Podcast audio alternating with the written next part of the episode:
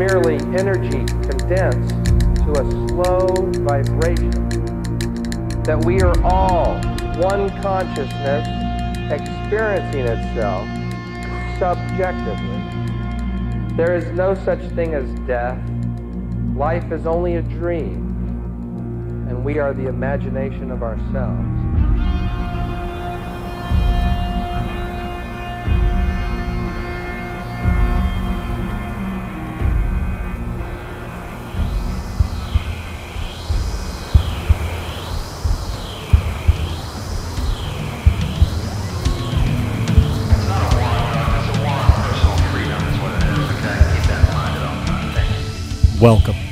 My Third Eye, prying open your thought, truth, and reality, questioning everything and anything from conspiracies, cryptic, spiritual, natural healing, and everything else there is to encounter. Everything we think is not real just might be real. Welcome, welcome to My Third Eye.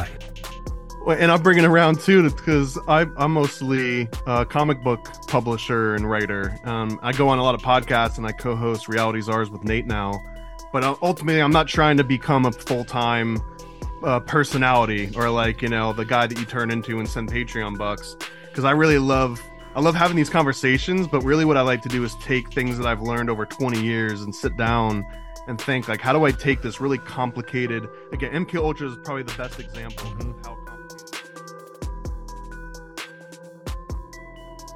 Ladies and gentlemen, welcome back to M3E. And yes, we are getting paranoid with the Paranoid American. If you want the full episode in its entirety without ads or anything else, just go to My Third Eye Podcast at patreon.com. Patreon.com forward slash My Third Eye Podcast, and you get the whole episode. Also, do not forget about purepetwellness.com. Every episode's sponsored by them. Get your pet CBD needs from them. These guys are great. I use them daily on all my dogs, especially my kind of half retarded, okay, neurological challenged pity mix. But uh, it, it seems to help, calms everybody down, and we have a good time. So, again, purepetwellness.com. Ghost at checkout gets you 20% off, and you can enter Ghost as many times as you order anything, and you get 20% off every fucking time. You, you, you can't beat that. So, do not forget to go to purepetwellness.com forward slash my third eye. No, not even my third eye. Uh, just Ghost at checkout. So, uh, yeah. Having said that, enjoy this week's episode of M3E featuring the Paranoid American.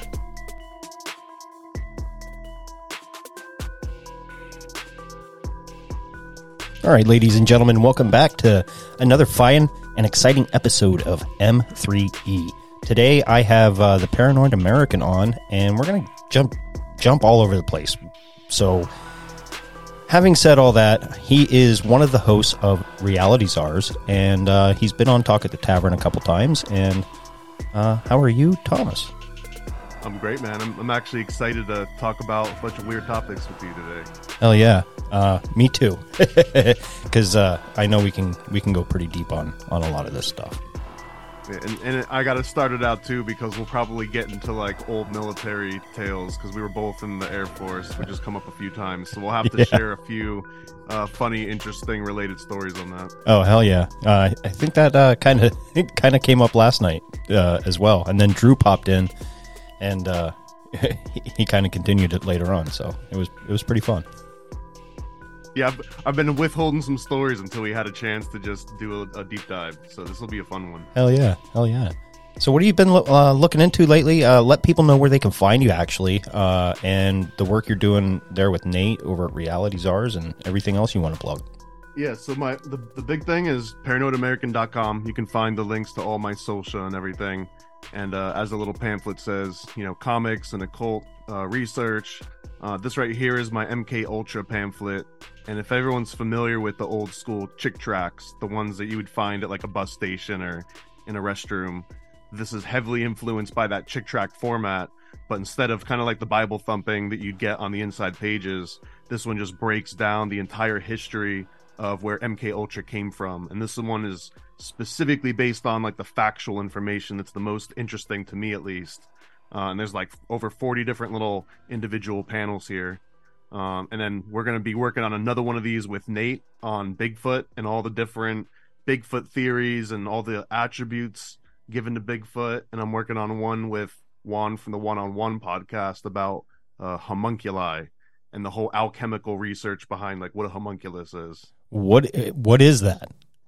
A homunculus is there's a lot of different versions of it. There's like alchemical homunculus, a medical homunculus, but the most interesting one is the alchemical, and this is basically to oversimplify medieval wizards would like make little men in test tubes and like bury them in like cow manure and you know wait 40 days and go back to it and like a little man would be there that had no soul but you could almost instruct him to be like your little servant. So they could just go and do sort of like menial tasks for you look up grab books and then you could also like chop off their various appendages or burn them or eat them and gain magical powers like invisibility flying super strength uh, it was like the original x-men uh, formula was making these little homunculi Oh wow, that, that kind of reminds me of uh, the little people, um, and and where they might have come from. I mean, it's it's a fascinating topic, and and again, it goes in like so many different angles. And the, the point of these pamphlets is to take like MK Ultra Two is a good example of a very complicated topic that just like spawns in many different areas, and depending on what you're interested in, different things grab your attention. So these pamphlets are awesome because it gives me a chance to just say like, here's the top 40 hits of this this conspiracy in particular. Here's the names, dates, and a little visual to kind of go along with it. Uh, so that's kind of what I'm trying to do with all these different little topics. I like that. I like that a lot. I, am actually I I'm gonna have to. I want to get your MK Ultra one for sure. Please, man. Yeah. Well, this one right here, you can get it on Etsy and you get on the paranoidamerican.com and I'll send it right to you. And then I also have a uh, Amazon version. It's kind of like a, a coffee table book. You can see it's a lot bigger Oh, okay. Yeah, yeah, yeah. versus this. And this one's got one panel per page. It's the exact same book, but just a lot bigger uh, because people wanted like a bigger format version of it. Actually, I might I might actually get that one because my eyes are getting bad. Yeah, there you go. There you go, man. And Yeah, originally the, the Chick tract was the same reason how Jack Chick did it to make it so cheap that I could just drop a whole bunch off in public places and hope that people just pick it up and read it and share it with their friends and stuff. So I mean, that's the reason why I've got these little uh, flimsy ones. I like that. that. That's a great idea. Uh, playing on, uh, you know, kind of, you you kind of hinted at it. You know, the Bible thumping. You know, and, and Christians and what have you have been doing that for as long as I can remember. Well, I want to do the same thing. I just I'm not necessarily a Bible thumper. I'm Right. more of like a, a, a U.S. history thumper. You know. Th- Yeah, exactly. So that's awesome. Do you, uh, what else do you got g- going on over there? Oh, dude. So yeah, we'll, we'll go through a, a rapid list. This one is brand new. I haven't even announced this anywhere else yet. This is Oh, nice. a, a book that I've been working on, um, with a, a good friend here. It's called Blockman and Punch, and you can see there's like reptilians in here. There's a little all-seeing eye, uh, pyramid. Uh, let's see. There's like some really awesome artwork in this one, and I don't want to give away the um like the premise of it, but it's like a very fun kind of classic comic read. Lots of colors and uh, sort of like goofy animation. Now, do you do your own animation? Uh, so I don't do any illustration anymore. Takes Okay. way too much of my time. I do when you say animation, I do still do a lot of animation. Okay, gotcha. That's kind of my, where my roots are at. Uh, so I do a lot of like After Effects and a lot of like in betweening animation. I wouldn't be like the if you were doing cel animation, right? You've got the guys that draw the keyframes, like the absolute immaculate, and then you got the guys that come in behind them and sort of draw the in between frames that don't maybe matter as much as those independent poses that hit like every 15. So I'm kind of like the in betweener guy, but I know like how to work with good art and I know how to animate good art. There, So that's kind of my role. That's that's where my my roots are at. That's awesome. So I also got a whole uh, list of children's and adult coloring books. Um, so I've got one called American Cryptids, which has probably been the most popular. This is the newest one called Modern American Lovecraft.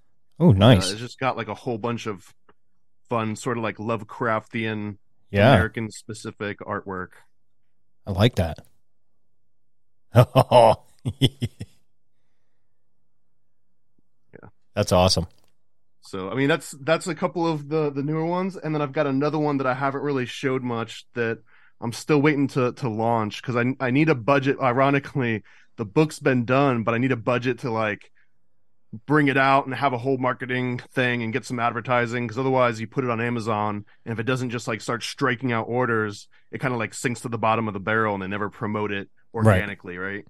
So this is my my baby, never a straight answer, uh, which stands for NASA, and it's basically about Stanley Kubrick directing the CIA uh, moon landings, but it takes kind of like a really funny approach to it. Like for example, I've got like notes all over this one. But this is um based on the idea that the Beatles approached Stanley Kubrick while he was working on 2001 Space Odyssey and they wanted him to direct the Lord of the Rings movie that starred all of them and he basically was like yeah I'm, I'm too busy to do that but like what if it happened and Yeah. that's kind of what comics are for like I want to see what happened if that actually played out so uh there's like that and just like a lot of cool little uh here's one that's a a huge like hamster wheel in space that they were going to be working on With a toilet in it. I like it. and then like for example to get into like the hardcore uh right here this is showing the 3M uh strips that they use for back projection um so like depending on how much you care about conspiracy theories it's got the surface level like oh haha funny all seeing eye eyes wide shut but if you want to get really into the dirt I guarantee like every book that you'll pick up from me, you'll find those little like, and here's the 3M backlight, and here's what to look up if you want to know more about this, which I think is like the heart in the paint, sort of like, you know, scratch beyond Yeah. the surface. So that's kind of my intent is to always leave those breadcrumbs. So if you're ever interested in something, I guarantee you there's there's some kind of truth behind it. No matter how crazy or wacky it sounds, there's truth behind it. Oh, all that that's every conspiracy theory. You know what I mean? There, we see it now more than ever with uh, you know the pandemic that you know rolled out on us and and everything that us conspiracy theories uh, theorists or realists have been saying. Oh wow, it's funny how they're kind of coming true now. Maybe, although some people went just deeper into their little holes. Yeah, right? that Like, yeah, true. they they build the little fence around them just a little bit taller so they don't have to hear it or see it which is it's you know it's an interesting dynamic but i don't think it's a new one i think that like as me and you personally are getting older and we're observing it for ourselves it's like new to us but it wasn't new to the dudes that turned 40 10 years ago and the dudes that ten, turned 40 10 years before you know what i mean it's Right. just like you're always constantly discovering it and i wouldn't believe if someone told me like uh whatever boomer whatever old man you know and then you become the old man boomer you're like, oh, these damn kids, and you know this stupid culture. yeah, yeah. You you couldn't say that any better. So what else? I'll I'll drop some other cool ones on. All right, hell yeah. This this is a, another one of my kind of like my biggest personal, the thing that I contributed the most and and kind of wrote the most, did the most research, and represents the most background is Secret Mystery School. And originally it was going to be kind of Harry Potter stoner movie comic, but it evolved into so much more than that. Where just like the conspiracy theory comics, I wanted to get into like the the actual details of what did the secret mystery schools teach? How did you get into them? What were the lessons that they taught? Um, so I'm not going to show you what's inside this first one. You're actually going to have to go to the website uh, and check it out. But this one's already got four or five issues out. Oh, nice. Um, and this is one of my my babies for sure. Let's see. This is uh Paranoid American History 101, which is an anthology of eight different stories. Um one it's got everything from a skull and bone story about um Prescott Bush Mm. going and actually digging up the skull of Geronimo for the Skull and Bones Secret Society at Yale and all the names and dates and locations that were involved in that. Uh, covers the Iran Contra scandal uh, with uh, crack being shipped into the black communities and and sold for you know basically gun and political money. Uh, all kinds of interesting stories in this one. This is like the the big fat. If you want to see everything I got to offer, and it also has um, a couple pages from the Stanley Kubrick in there. Oh, nice. Yeah, it's it's funny how Oliver North turned out to be a good guy out of all that. Oh yeah, wonderful guy. Yeah. I mean, why why isn't he president already? It's weird that he hasn't even made a run for it. Yeah, no shit. And then you know, growing up, I remember hearing about the Iran Contra uh, deal and seeing the trials when we were in high school or whatever. And then, what was it? Maybe five, ten years ago, he's on Hannity left and right. I'm like, what the? F- How how is this guy like all of a sudden just like the good conservative guy? like, Well, he just enjoys the uh the integrity of the back of his skull, like like most of us do. eh, true. Right? You want to you want to keep it so it doesn't turn mushy. That's a horrible way to go out. And honestly, I think I mean th- this is in conspiratorial land, right? Right. Um, which is where I like to just kind of play speculative, like, oh, I wonder if this happens or I wonder if this happens. But it almost feels like he's the model. He's the guy that's like, here's how you can do horrible war crimes, illegal, you know, federal felonies that would send anyone else to jail for multiple lifetimes. Here's how to do it and get away with it and just flaunt it and become, uh, you know, a rich sort of TV personality Hollywood guy. yeah. And if you just follow these steps, you know, one, two, three, do these things, do what you're told, and just take the blame and take the fall. Don't worry. Like, well, we got your back all the way through it.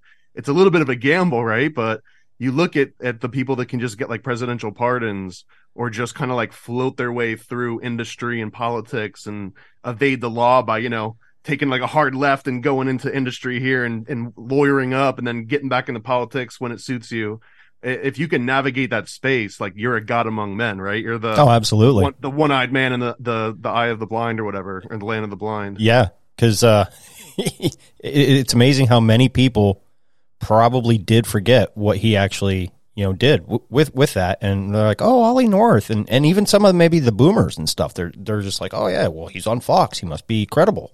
It's like no, he's not. he's are you of- saying Fo- Fox doesn't have the absolute truth here? no, well, uh, sorry, they do. They do. They're they're the best. They're yeah. Get the fuck out. I used I used to be brainwashed to think that Fox was you know telling the truth all the time, and then I uh So I'm curious. Oh, did, but- did you start out uh like watching Fox from like a younger age or earlier age? Like if you were in your 20s, would, did you have a similar beliefs, or or did you flip flop, or did you like what? Where'd you go at? Did I- you start out not caring? kind of more not caring. Um, I always lean more conservative uh, my whole life, but like when we were in the Air Force, if they had the TV on, it was like headline news or CNN. You know what I mean? That that's just what they put on because that was what was popular back then. I never really got into even to to this day watching like Fox News or CNN. You know what I mean? But I did go through a patch in my life where I was hooked on like conservative talk radio, where I thought Glenn Beck, Rush Limbaugh, Limbaugh. Hannity oh were all, all like the gods spitting the truth. And then one day I, I, something clicked and I was just like, no. It's a sermon, bro. You realize like, oh, I'm in the middle of a sermon right now. This this preacher has this cadence and rhetoric that just kind of like entrances you, Yeah. makes you believe what they're saying because they know how to say things in convincing ways, regardless of the content, right? Yep. Like they could almost just go da da da, da like not even say words and just get you on their side and then say something. And they've built up so much rapport that they can just say something. You're like, oh yeah, yeah I trust this dude. Yeah, I, lo- I love Oh. this cadence. Yeah. Oh, I was that way with Glenn Beck. I was just like, oh yeah, yeah. And then uh, I don't know what what sparked it. I was just like, I'm sick of the doom and gloom.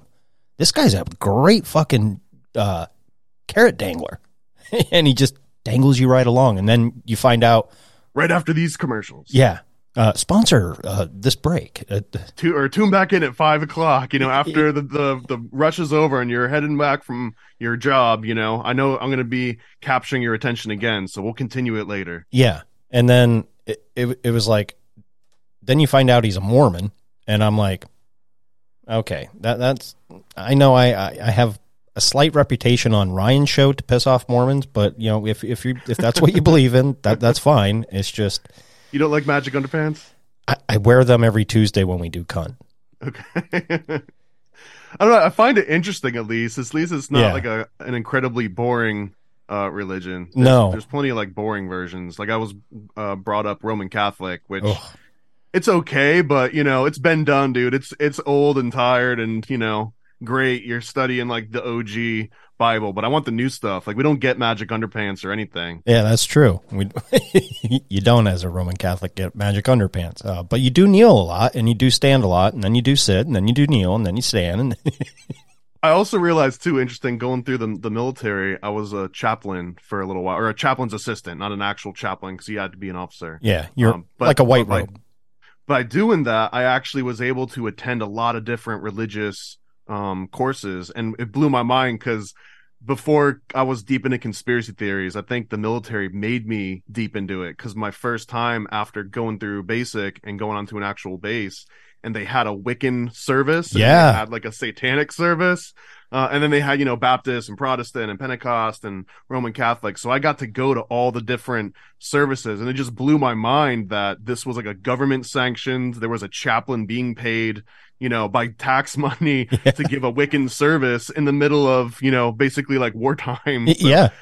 And, uh, that along with just so many other like, oh, that's how the real world works. Cause, you know, I'm 17, 18. right. so that's what kind of steered me towards conspiracy theory, I think. So w- when you were in basic training, which did you attend church service by any by any chance? Did you figure? Oh, yeah. Okay. So- which one did? so I- which was your favorite to go to?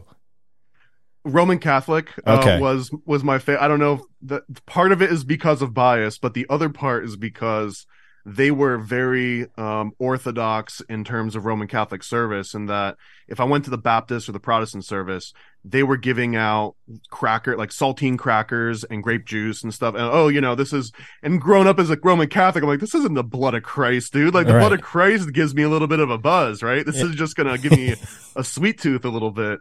Uh, so at the Roman Catholic service, we actually got Eucharist, like actual Eucharist and actual wine.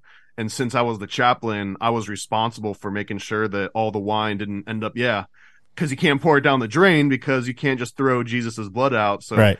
I mean, I was probably the only person in basic uh, at that point, you know, that was just getting drunk every Sunday essentially, uh, and it was great. You know, I would I would get drunk and then head back to the the base, um, at to the barracks, and not even really care if we were getting yelled at because I, you know, I had like at least the equivalent of three or four glasses of wine at that point. Nice. So you did that probably for the same reasons I went. I, I- I found out real quick to go to the Southern Baptist Church because they gave out uh, juice and cookies at the end.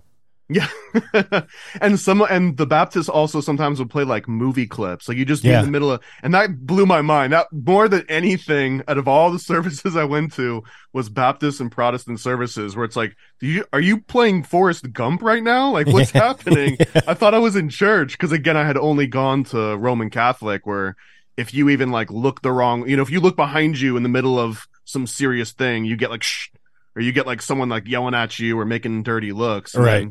all these other ones is like, you guys are just dancing. Yeah. You know? like we're watching movies. This is great. I'm coming here next Sunday. So th- those became my favorite, but because of the the atmosphere and being in basic, the the one where I got to get drunk, day drunk on Sundays was definitely my favorite for that reason. Hell yeah. I, I wish I would have known that back then because I would have done the same thing. Well, and my recruiter said because the recruiter just lies about everything, right? And one of the other Yeah. lies, which probably is true for some people, but he said don't volunteer for anything. Like once you get into basic, and they're like, "Oh, who you know who's good at this or who's such and such," just shut up. Don't like raise your hand. Don't make eye contact because you're just going to stand out. So as soon as we get in the basic, like the very first day, and the TI is like, who here is extremely religious? And just like in a in a nanosecond, I was like, it can't possibly be bad. Like I can't say I'm a religious person and then you immediately start doing horrible things to me. Right. So I felt like it was this this like you know chink in the armor. It was a loophole to the rule of like don't volunteer. So without even thinking, my hand was just like burp. You know what I mean? Because I'm, I'm also a little bit, uh, you know, 17 year old ripped away from home, getting yelled at for Yeah. a full day. So I just want to like latch onto something, and I'm just like, this can't be bad. Boop. And then it was like, get your crap, you know, go down to the chapel. You're going to be chaplain assistant. And it worked out so great. I highly recommended it to anyone if you're listening and considering going into boot camp. There you Being go, chaplain kids. assistant is sweet because then you don't have to do KP duty. You don't got to get up at 4 a.m. and start scrubbing uh, all the little trays. You don't got to do barracks uh, duty. The only thing you got to do is maybe like night duty where you're brushing up and sweeping, which is kind of like the nicest one to get, right? Yeah. Yeah. Oh, man. I hated KP duty. Fucking hated I it. never had to do it. And and honestly, we had a, a special service the day that they were doing the uh, tear gas training, so I just conveniently didn't have to go through the tear gas training. Wow, you lucked out. I did luck out. It was great. It was almost like I had someone looking after me, right? Hell yeah. yeah, I uh the whole KP thing, man, they would get you up at like two, two, three in the morning. You'd go over there, you'd you'd start your thing, and then next thing you know, you're doing breakfast, lunch, dinner, And I don't know if we did it for a week straight or just a couple days, you know, because that, that was years ago. But man, it fucking sucked. And I remember the biggest complaint was people would just burn their fingers because they just keep the the water on like boiling mode uh, for everything. So people would come back with like third degree burns and then have to like fold their laundry, and it was just Like, it was kind of fun to watch. Yeah, we uh, I don't I don't know if it was just something we did in in our flight, but we'd always find whoever was good at shirts did shirts, whoever was good Yeah, at yeah, underwear, and Dude, just so, so, on so, and so some forth. of the tips, man. I remember some boot camp versions that you don't see outside of boot camp, but you'd fill your canteen up with the hottest water you can find, and then use that on the edges to crease it and kind of like act like an iron. yeah, Um, and like there was there was so many cool little nitpicks and tricks, and like yeah, there was the one guy that knew how to just get that perfect thing, and then another. I was a hospital corner guy, like I could kill any hospital corner you needed. So like my shirts were always nice because I did everyone's hospital corners. nice. Yeah, I was uh, I was really good at shining shoes. So So, I- so I got that once I could cheat out of boot camp, right? And then I could go and um when I'm in tech training, I I was basically in I forget what they call it now, the honor guard, I think, or like color guard or something. Mhm. what'd you get, Um, Mop and Glo? Y- That's ex- it exactly, bro. The, the Mop and Glo, but it was like it's a very specific alchemical process, right? You can't just like slap No. a bunch of crap on there. So the the number one trick was you would get the black polish, the clear polish, and the Mop and Glo, and then there would be uh some other like like actual like nail not nail polish, but some kind of like a glossy finish you'd put on top of the mop and To glow keep it from cracking. and it would be like candy shell, bro. It would Yep. turn into like a. But the the biggest thing is you. I would just light the entire um tin of black polish on fire and just let it drip all over the toe. And then we set off so many fire alarms. I mean, one guy set his entire arm on fire doing this. Oh, Uh, because it's a bunch of seven, you know, it's like 80, 17 year olds living in an abandoned building, you know, no more than an abandoned building that happens to have running water for a few months. er, right. Uh, so like, yeah, people do like the dumbest things you imaginable, but the boots were impeccable. You could walk by and people would stop and like comment on how shiny these boots were because you could see a reflection in them without any little. Ch- oh yeah, man, it was. I don't know. It was fun because you can find things that you're really good at and excel at. And hide behind that, and then just be like horrible at your job. But as long as you maintain some of the other standards, like you can just float by forever. Oh yeah, totally. Uh, uh, there was one trick we picked up in in tech school. Me and my roommate, we would uh, wax our, our floor. We'd pull everything out. We'd wax it, to bring in the buffer, and then when, at the end, we found out pledge. We'd spray pledge, and then buff that in. Well, it made the floor pop. I mean, you, almost like you could see a, a reflection. However, it was slippery as shit with socks. And we found out it was really slippery for the uh, what were they? They weren't TIs. They were dorm, whatever. They'd come in and inspect. Well, if they wore those taps on their on their shoes, yeah, they they had a hard time walking on the floor. well, that would just make you want to do it every time as much as possible. That's right? what we did. It, it's so funny too that like you you join the military, so you're in the most authoritarian state outside of prison, right? That you can put yourselves in in this country at least. Um, that's government sanctioned, and then as soon as you get in there, everyone automatically is like still acting anti-authoritarian. You know, everyone wants to be like a contrarian, but you're also like snapping in the line and doing what you're told. yeah, But it's always like, oh yeah, but it's in spite of you. You know, it's it's such a weird dynamic, man. I, I've, and I feel like it's a very like quintessential American attitude. oh, totally. like screw you, bud. You know, and and even the the sergeants, you know, some of them outside of training, you call them sir. Like, don't you call me sir? I work for a living. You know, Yep. don't call me sir. I don't. You know, I don't have any stripes on my shoulder. So I, I love that whole mentality. I'm not some butter bar. You know? Yeah. and then the whole time you- you're you're doing that, and you know, j- just like you said, oh, I- I'm rebelling. Yeah, yes, sir. uh, and you're falling in line, and then years later, you realize for basic training and part of tech school, mainly basic training, that was MK Ultra at its finest. Oh, dude. And you know what's crazy is that's probably the moment that I switched from being a fence sitting, you know, oh, you know, JFK movie was interesting. Oliver Stone might be onto something to like, oh, wow, there's something to this. This Yeah. is how the nation was built. And it was the first day of basic training or the first night basically Everyone's been getting yelled at. No one's got their haircuts yet. Everyone's in their civilian clothes. Uh, like no one knows what the hell's going on. They're in the barracks for the first time, and the TIs come in. There's like three of them, and they would just kind of like pick the one that looked the most scared, right? Mhm. Surround him. They triangulate this this new recruit that just is about to crap himself, and they would intentionally start yelling contradictory commands. One guy would be like, you know, go to bed, clean your bed. The other guy's going, get into the shower, you know, take a shower. And the other guy's like, don't take your clothes off. Yeah. So, and I remember seeing this and thinking at that at that time, like that's impossible. Like they they have to know what they're doing, so therefore no like. And again, it was like this nanosecond thing of like, oh, I understand what's happening. They're trying to just mess with his head and see what happens. So I was like, I'm gonna see what happens to this guy and see like how I should react. And the dude just walks right into the showers with all of his clothes on and turns the showers on, starts taking a shower fully clothed because the guys are like basically telling him to do that.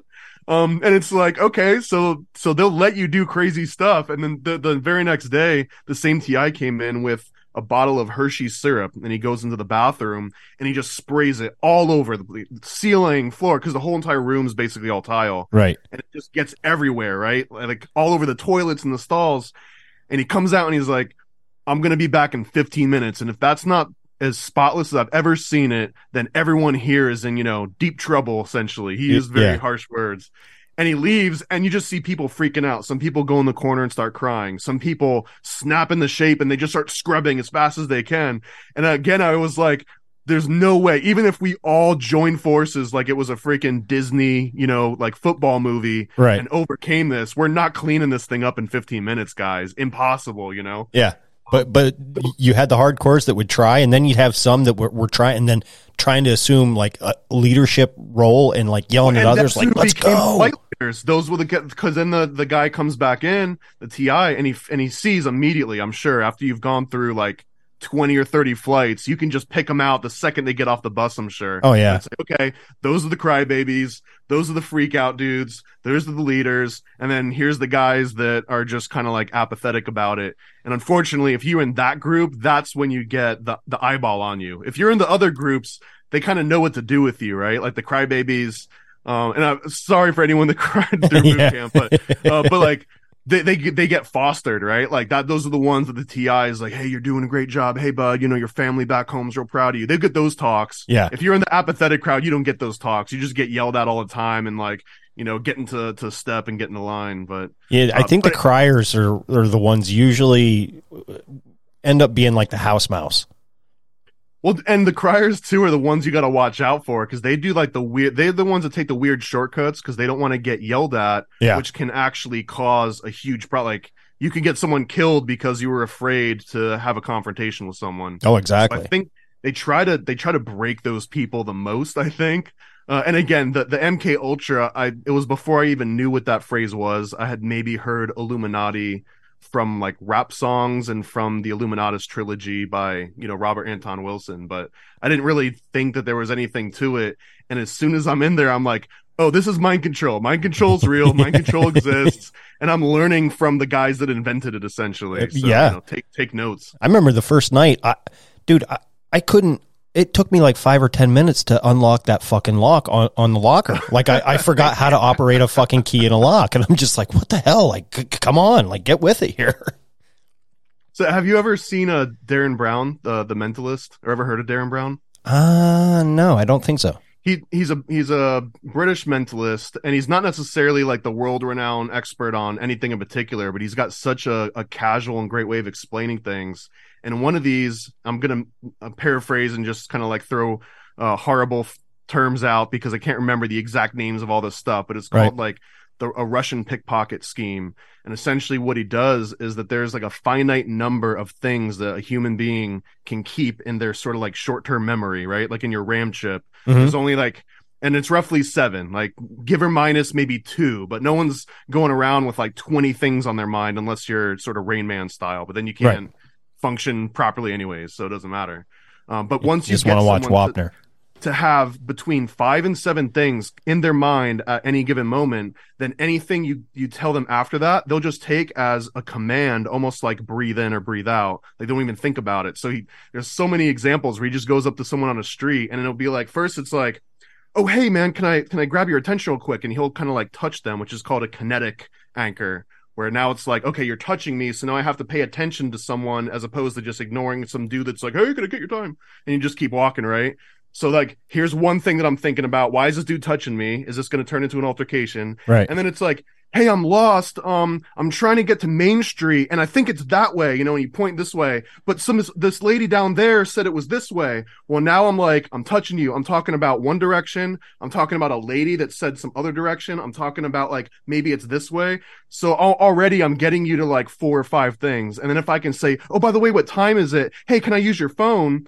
Now you're around five or seven. And if you're actually one of those people that's engaging with me, you know, a little bit of a sucker maybe Right. because you didn't just ignore me. Now I can just say like, "Oh, give me your car keys. Uh, grab grab me your wallet real quick. Let me hold your wallet really quick." And if you're still trying to process the first like five to seven things I threw at you, those ones you're just like trying to please me to get me off your back.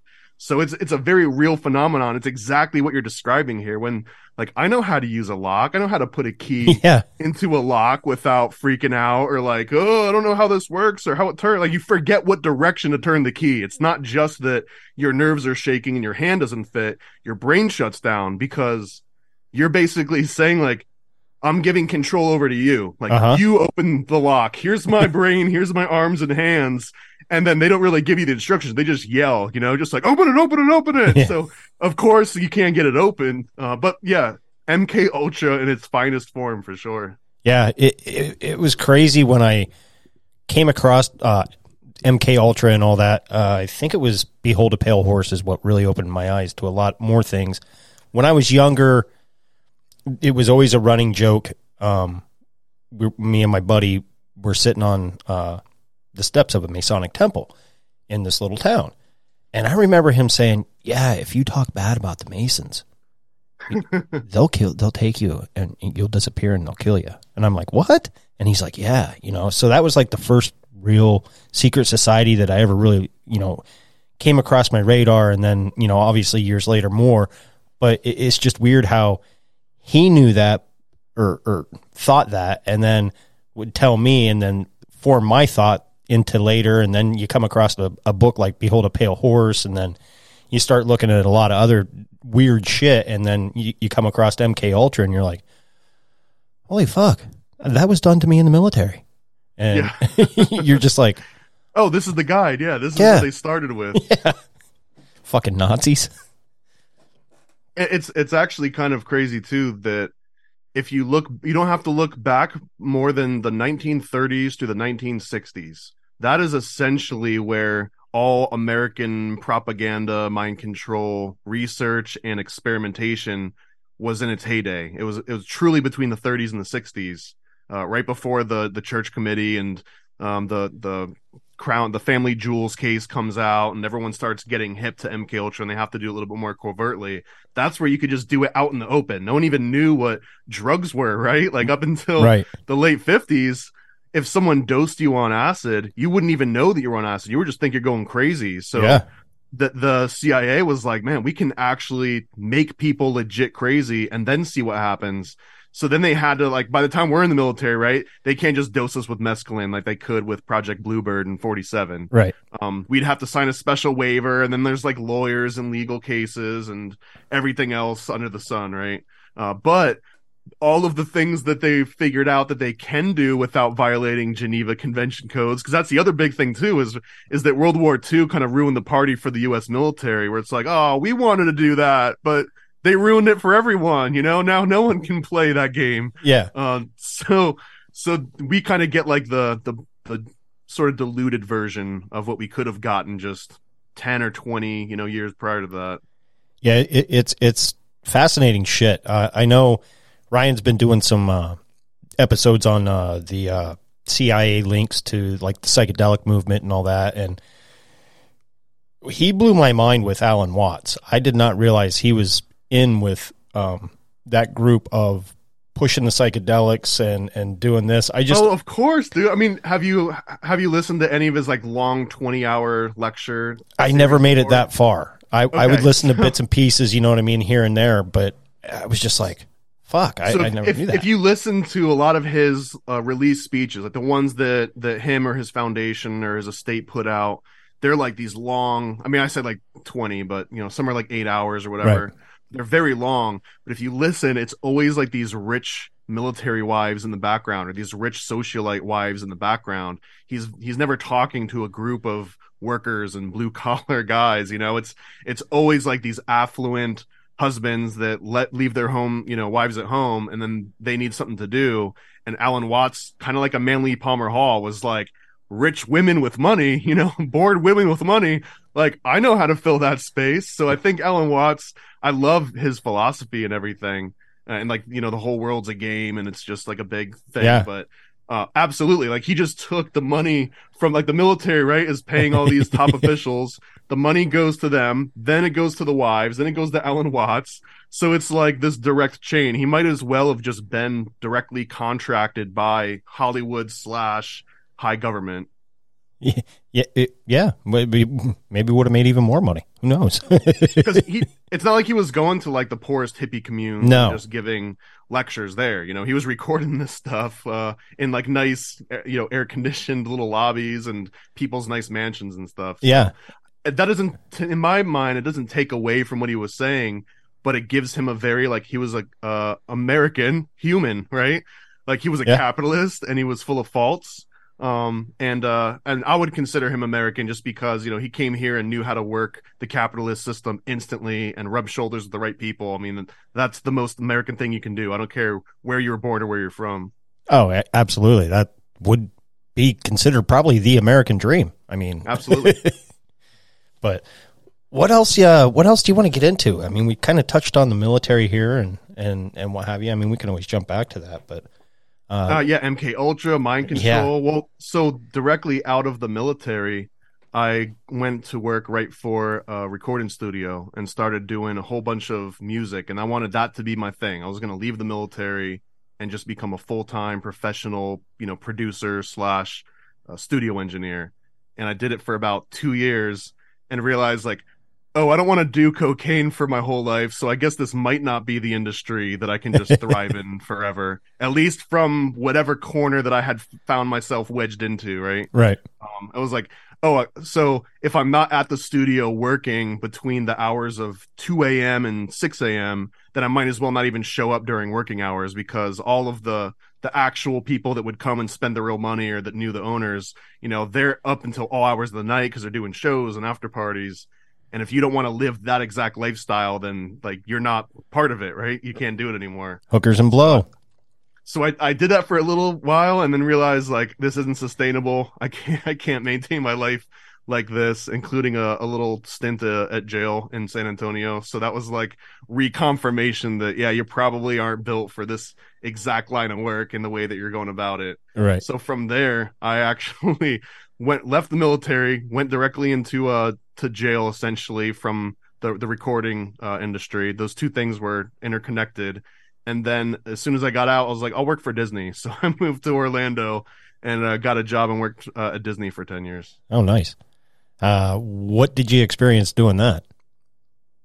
Um, it was honestly probably like one of the coolest jobs in the world for the longest time. Oh, wow. Just because I got like the work wasn't thrilling and it was very demanding, but at any point we could just leave our desk if there wasn't like a huge project going on and go and ride a roller coaster because it was literally on property at Disney World in Hollywood Studios. So like the Tower of Terror and the Rock and Roller Coaster were a five minute walk from my desk. If if I stood up out of my chair, I could be on the Tower of Terror within five minutes because I also knew how to get into like the side single rider entry and skip all the lines and everything.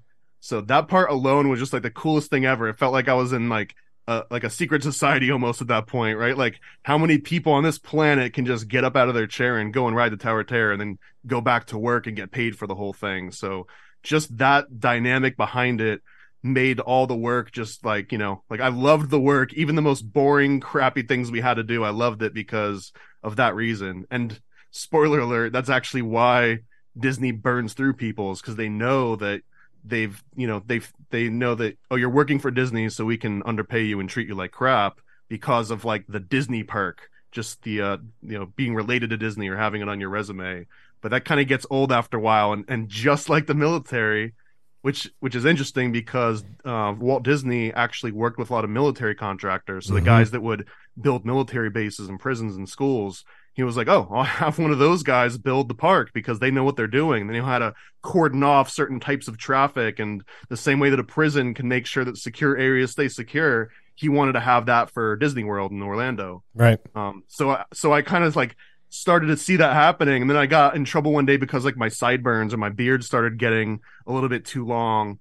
Um, and it, and all of a sudden that like same zero tolerance policy of like, but I don't even go and see people. It doesn't matter because section 1023B, if you look on here, then, you know, you're going to get a demerit and then we're going to put in a letter of recommendation in. And I was like, oh, I'm back in the military. So Yeah. Fuck at this. that point, I was like, all right, I'm going to get out of here. So, uh, what got you into Freemasonry, if I if I may ask? Uh, no, next question. Okay. So what? no, I'm just- what I'm kidding, no, I'm kidding. So, uh, so I was mentioning when I was in San Antonio, I was trying to decide if I could live the nightlife. So I ended up getting a graveyard shift, and I was working like a Kinko's copies. Uh, slot. It was like right after FedEx had bought them, and it was. Dude, I forgot about Kinkos. Oh, everyone forgot, dude. But that was where everyone went to go Yeah. and get their flyers made and get your CD made before you could burn a CD at home. You Yep. go to Kinko's and they do all this stuff for you, which honestly is probably what helped get me into animation and just working with like technology and art because you got to know how to do color matching and you got to know when like there's a little bit too much magenta in the toner roll and how to like do all the adjustments. So it kind of put me on that path. So I'm I'm grateful for it, but also when you work at the graveyard shift in a huge metropolitan city, and San Antonio is a huge international metropolitan city, like, Yes. no question about it. Um, so I'm like in the epicenter of San Antonio, working by myself, um, like a 20 year old kid, you know, early 20s, and you would just have weirdos show up in the middle of the fucking night, you know, 3 a.m. That like giving you weird, you know, commands. But if they've got money, you kind of got to do what they tell you to do because they're a customer. So I, I got used to just zoning people out and like, yeah, whatever, bud. Like I don't even know if you're just sleeping on the corner and you came in here to use the bathroom and you're just making up some story so I don't kick you out. um, so one night I'm working and the guy comes up and he starts saying like a bunch of weird stuff to me, and I don't even remember what it was because it was he was basically throwing like Masonic phrases at me to see if I like you know I'd turn and get my attention, and I didn't pick up a single one, you know, and I, and he and it must have been like when like um like a couple are flirting for the first time Yeah. and it's like not picking up the signals. So then he was like, "Hey man, I gotta ask you, are are you a Mason?" And I was like, "No," you know, like completely caught off guard.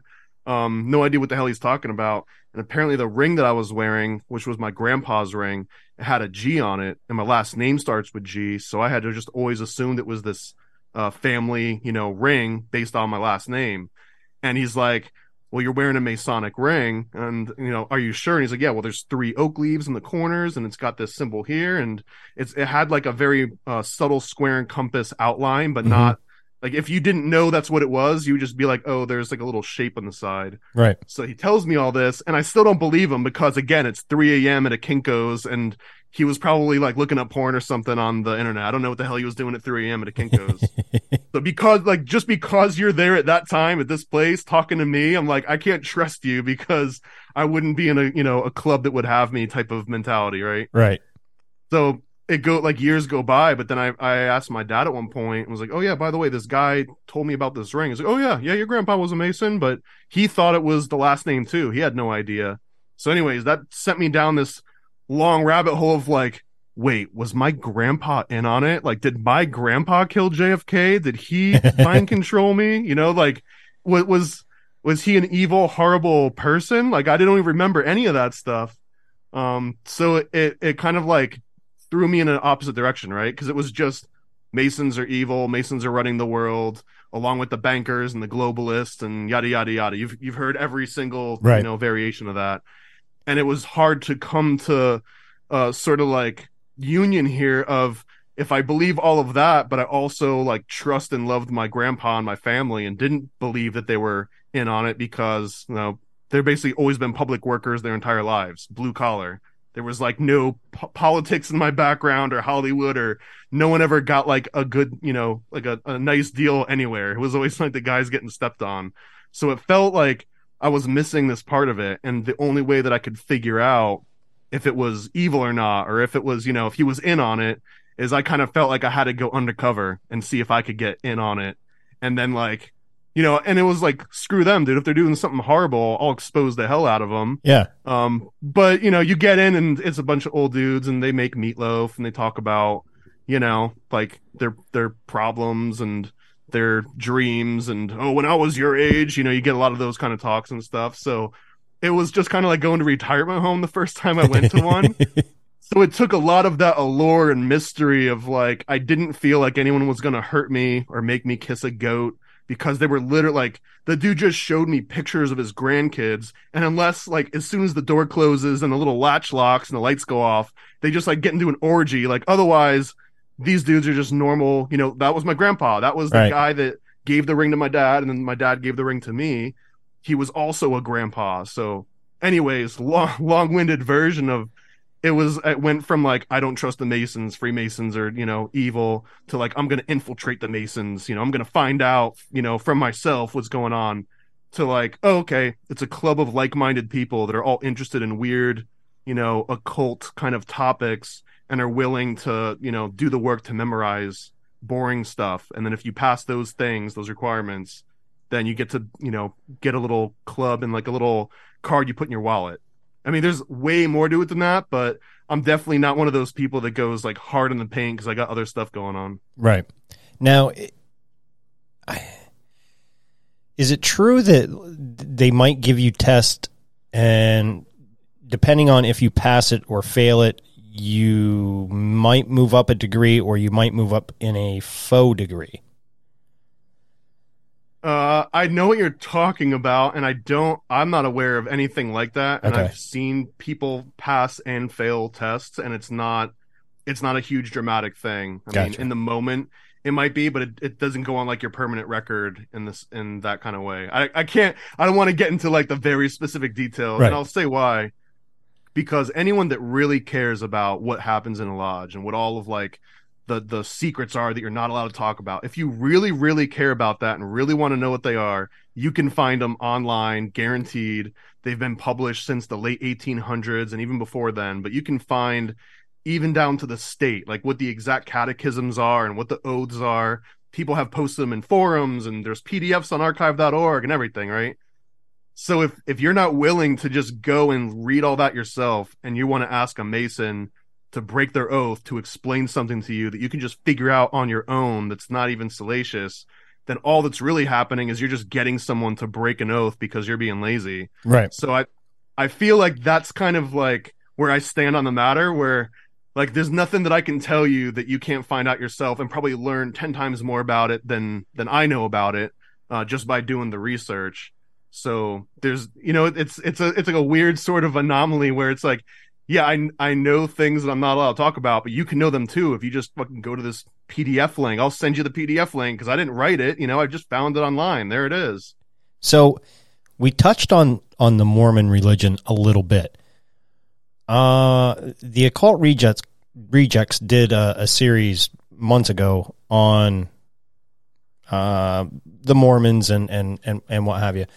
They kind of stumbled across a lot of similarities to a lot of Masonic uh, rituals. Or Oh, not similarity, just straight plagiarism. Okay. I mean, yeah, all right, because because masonry even going back if you want to talk about the bavarian illuminati right 1776 and you know adam weishaupt and well the bavarian illuminati all they did was figured out how to infiltrate freemasonry because what freemasonry represents is a very sort of functional and efficient system it's like here's how you put together a trade union. I mean they didn't have trade unions back in the day. Right. they had guilds and they had a freemasonry was essentially a guild of masons. But that same exact structure that you would have with any kind of union it was sort of that prototype version of it. So then the illuminati comes along to like oh if i can infiltrate a union then i just automatically get all of the union members if i just get the heads of the union. So this model just kind of moves around through history and it just works really well so mormons come in and like hey how do we up our numbers instantly oh well we just take this system that's been working for the last 300 years and just adapt it to our own needs and not just adapt the system. We'll just take their stories and their handshakes and like all of the silly little rituals and like all of the dress. Just We'll change the name a little bit. We'll go Oh from yeah, just run, run it through to Chat Mormon. GPT, right? Yeah. Put put it in Chat GPT and just write like make this Mormon, and then it's like okay, well now the handshake goes through a little curtain, and now the the passwords and phrases can be spoken by like a man or a woman, but you have to be wearing special undergarments. Like it's just like yeah, someone just went and tweaked it a little bit, and then what you can do, which is exactly what the Bavarian Illuminati did, is pretend that all of that stuff you plagiarized and tweaked. It's like I made that, you know. It's like Mhm. I've got this rich, deep occult history that dates back to the times of the tribes of Judah and Dan, and you know, back back before Jesus even existed, and this is a very historical thing. But they're just like adapting it and just put their name on the bottom, and everyone's like, "Oh man, have you heard these Mormons? Like they're so mystical. They've got this deep backstory, and if you don't know anything about Freemasonry and that it was all lifted from there, it's like, oh wow, that this is way too elaborate to just be made up, you know? Right. so and I think that's like you can say that about almost every secret society. They all follow that same kind of pattern of oh, we've got this mystical knowledge, and you you can't know what it is unless you join us and start paying us every month to get access to it, which is just like a freaking paid uh, Patreon or a paid it- podcast or something. yeah, yeah, yeah, and and it, it, it's it's crazy to to see the similarities, like you said, with Patreon or, or secret societies. It feeds right into the basic fundamental of any human that oh, I want to be part of this secret, you know, society that only certain people can. You know, it's it's no different than starting a club with your friends in school. You know what I mean? It's like, hey, we're in this club. You're not. You know what I No mean? girls allowed. Yeah, no girls allowed. So I, I don't know. The secret societies always fascinated me, and I kind of thought of doing joining the Masons years ago for that same reason. But then I was like, well, what if they catch on and and you know I do disappear? So I I just never did.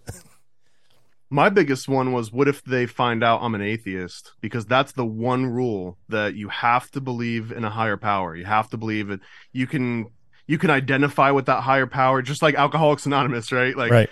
It doesn't have to be uh, baby Jesus, but it's got to be someone that's outside of you and your brain, and it can't just be like a voice in your head. It has to be like an actual powerful entity that has absolute control over the cosmos.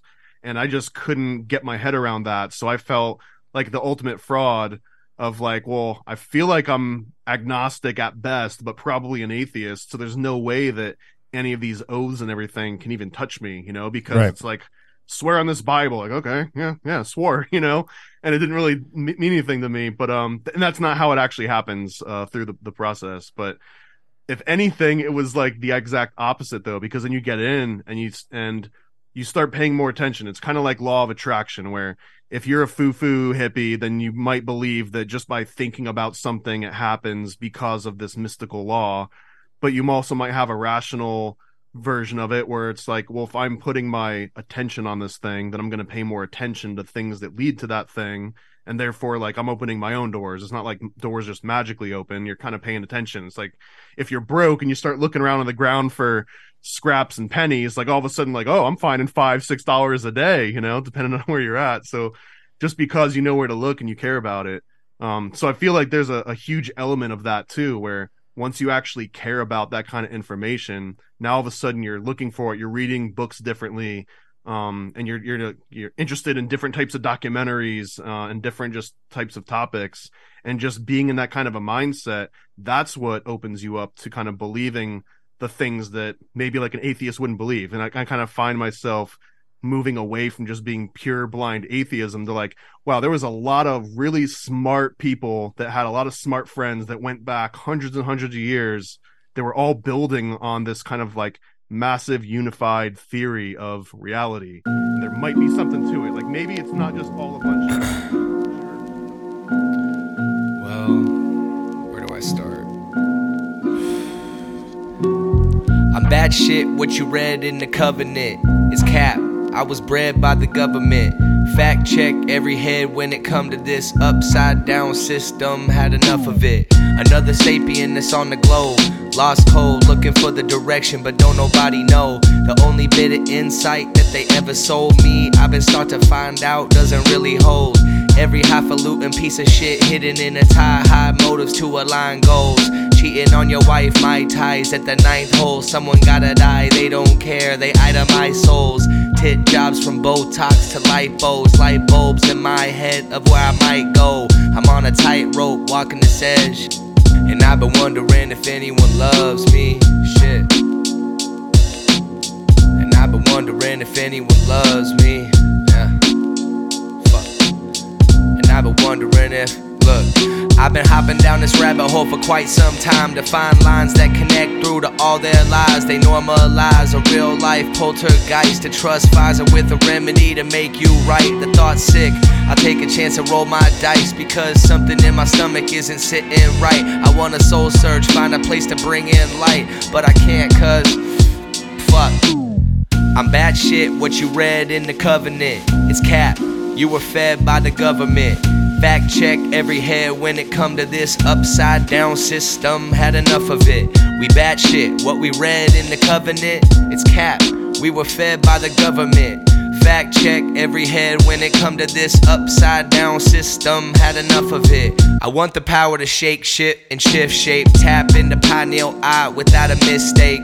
We have the power to live right and get straight, but they found a way to remove this. They bitch made. Hey, keep on calcifying glands with your fluoride while I flow ride the valor of rhyme. I'm flying high by the seat of my pants. A beat speaking to me, know I'm talking back every chance. Hoping one day I make it overseas to France, but in the Northwest I trip without a traveling band. Yeah. And that's word to my cat plug. I'm higher than giraffe puss. Look what the cat drug in. Now I'm scribbling this rap in the bathtub. At midnight, I don't fill it up with the tap cup. Soaking in my cannabis suds. Anything for a buzz. Reclaim my residue inside of a dab jug. Peel through a fat stash, burning the last nug. I picture this dimension I don't wanna come back from. But here I am, still stuck in the bathtub. My brain fried, but honestly, I'm fine. I'd rather not have one. I'm bad shit. I'm fucking bad shit, and it's your fucking fault. It's their fault. Straight up. I'm done. I'm bad shit, what you read in the covenant. It's cap. You were fed by the government. Fact check every head when it come to this upside down system. Had enough of it. Enough of it.